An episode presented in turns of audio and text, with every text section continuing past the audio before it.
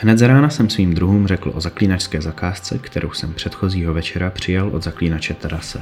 Dohodli jsme se, že do tajemného sídla severně od Nimeru půjdeme společně. Co se ale trochu nepovedlo bylo, že jsem se Tarase zapomněl zeptat, kde přesně se ono sídlo nachází.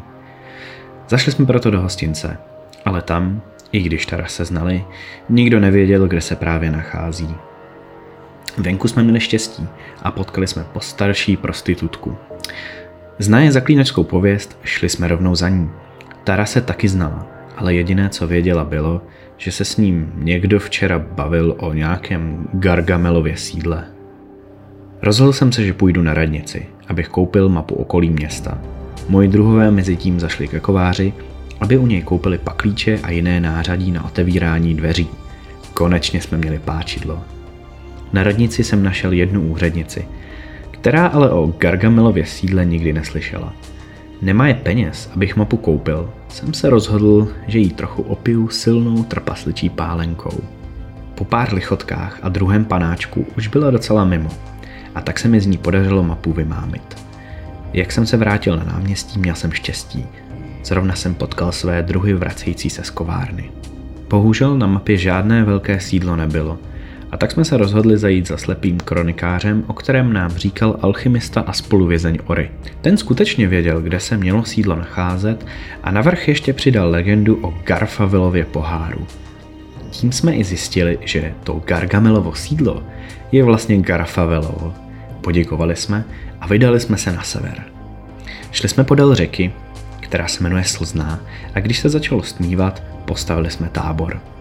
Během noci jsme se prostřídali na hlídkách. Boudevan měl poslední a lásky plně nás probudil. Došli jsme během asi další hodiny do vesnice zvané Jelenice. Zašli jsme do hostince, zdroje všech informací. Hostinský toho však moc nevěděl. Jen nás odkázal k místnímu lovci, který zdejší lesy zná dobře. Lovce jsme našli rychleji, než jsme mysleli. Dospával totiž včerejší pitku pod stolem. Po probrání džbánem studené vody začal odpovídat na naše otázky. Ve zkratce, na druhém břehu slzné něco zabíjí zvěř i lovce. Poslal nás k převozníkovi, kterého jsme našli asi půl hodiny chůze za jelenicí. Převozníkovi se zprvu nechtěl nás dopravit na druhý břeh, ale přemluvili jsme ho a taky jsme mu štědře zaplatili. O staré usedlosti ale nic nevěděl, byli jsme tedy sami na sebe. Když jsme vystoupili, Převozník velmi rychle zase odvesloval zpátky na levý břeh Slzné. Boudevan se dal hned do průzkumu a po chvilce našel mítinku, kde po dalším hledání objevil stopy po táboření. Měli jsme z nálezů radost, ale vlastně nám to moc nepomohlo. Intuice nám radila jít na sever a tak jsme šli. Cestou se Boudevanovi podařilo ulovit srnku, což nám udělalo ještě větší radost, neboť zásoby jídla nám docházely. Ulovená srnka už byla poraněná tržnou ranou. Poznali jsme zřetelné stopy po velkých pařátech. Přesně jsme ale nedokázali určit, co ji zranilo. V noci měl pak Boudevan zvláštní sen, ve kterému krásná elfka řekla následující. Ač křídla nemám, rychlý jak vítr jsem. Okřik můj podzimní, dělím se s medvědem. Nevěděli jsme sice, co to znamená, ale považovali jsme to za dobré znamení – Šli jsme proto dál na sever a narazili na dlážděnou cestu, což nám přišlo velmi podivné. Nevěděli jsme, co přesně to znamená, tak jsme část dlažby rozebrali, abychom dobře určili, kudy vede cesta. Ta nás zavedla na velké prostranství, kde stály zbytky kdysi velké budovy elfské architektury. Uprostřed nádvoří stála veliká socha muže držící kamenný pohár. Filibert na sochu vylezl naději, není-li to právě Garfavelův pohár. Ale byla to jen kamenná součást sochy. V druhém čele nádvoří stála tedy rozpadlá budova. Po rychlém prohlédnutí nádvoří jsme zjistili, že na něm nic zvláštního není a tak jsme vstoupili do budovy. Vydali jsme se chodbou doprava a našli jsme několik sudů s velmi starým a velmi dobrým vínem. Několik lahví jsme si vzali k sobě. V druhé chodbě jsme nenašli nic zvláštního – a tak jsme šli po schodech, které vedly dolů.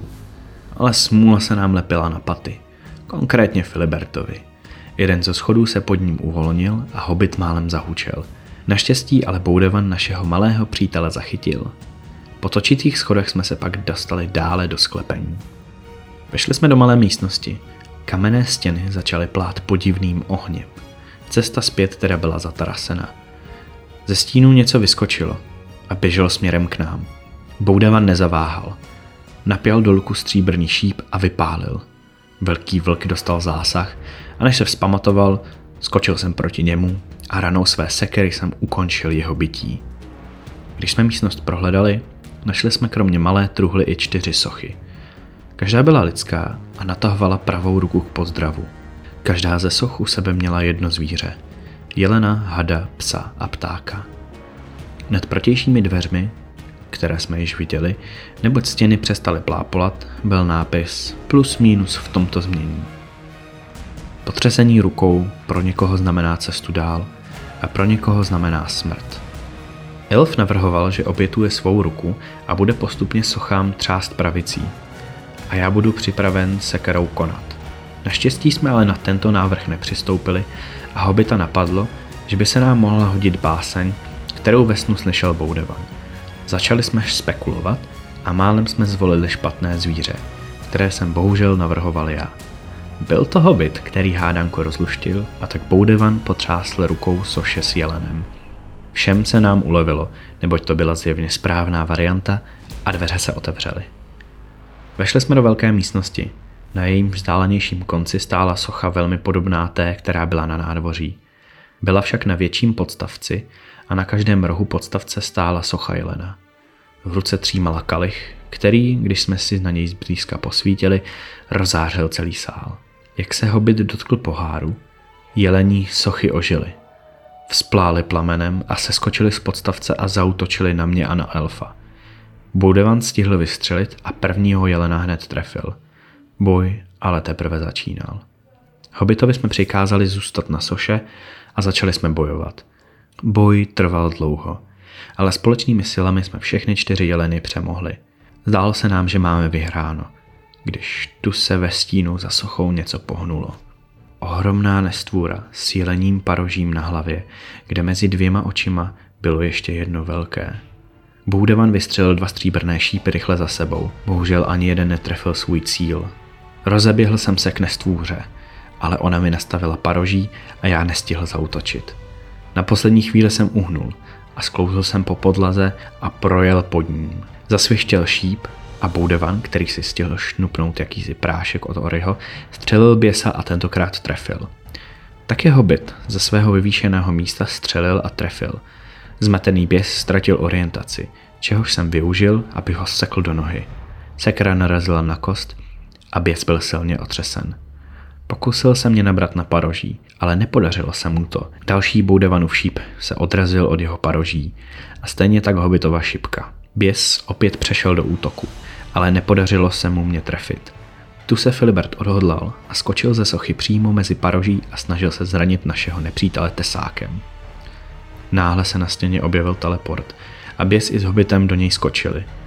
Než ale teleport zmizel, skočili jsme za ním. Objevili jsme se na horním nádvoří. Filibert byl schozen dolů. Rozhodli jsme se zautočit. Tu se na zdi, která byla kolem nádvoří, objevila postava v kápi. Napěla luk a trefila běsa přímo do kouzelného oka. Běs sebou začal zmítat v bolestivé agonii. Přiskočil jsem k němu a jedinou ranou jsem mu utěl hlavu. Mohutné tělo s žuchnutím padlo na zem. Zatímco jsem připravoval běsovou hlavu na transport do města, elf se vydal za tajemným mužem na zdi. Nevím, o čem přesně rozmlouvali, ale když se elf vrátil, oznámil nám, že s tajemným hraničářem odchází a já s Filibertem jsme se vydali k Nimeru. Domluvili jsme se všichni tři, že se setkáme u Oryho. V Nimeru hobit vyhledal cech zlodějů, pro které měl ukrást právě Garfavelův pohár. A já starého zaklínače Tarase a oba jsme se šli vyučit novému řemeslu.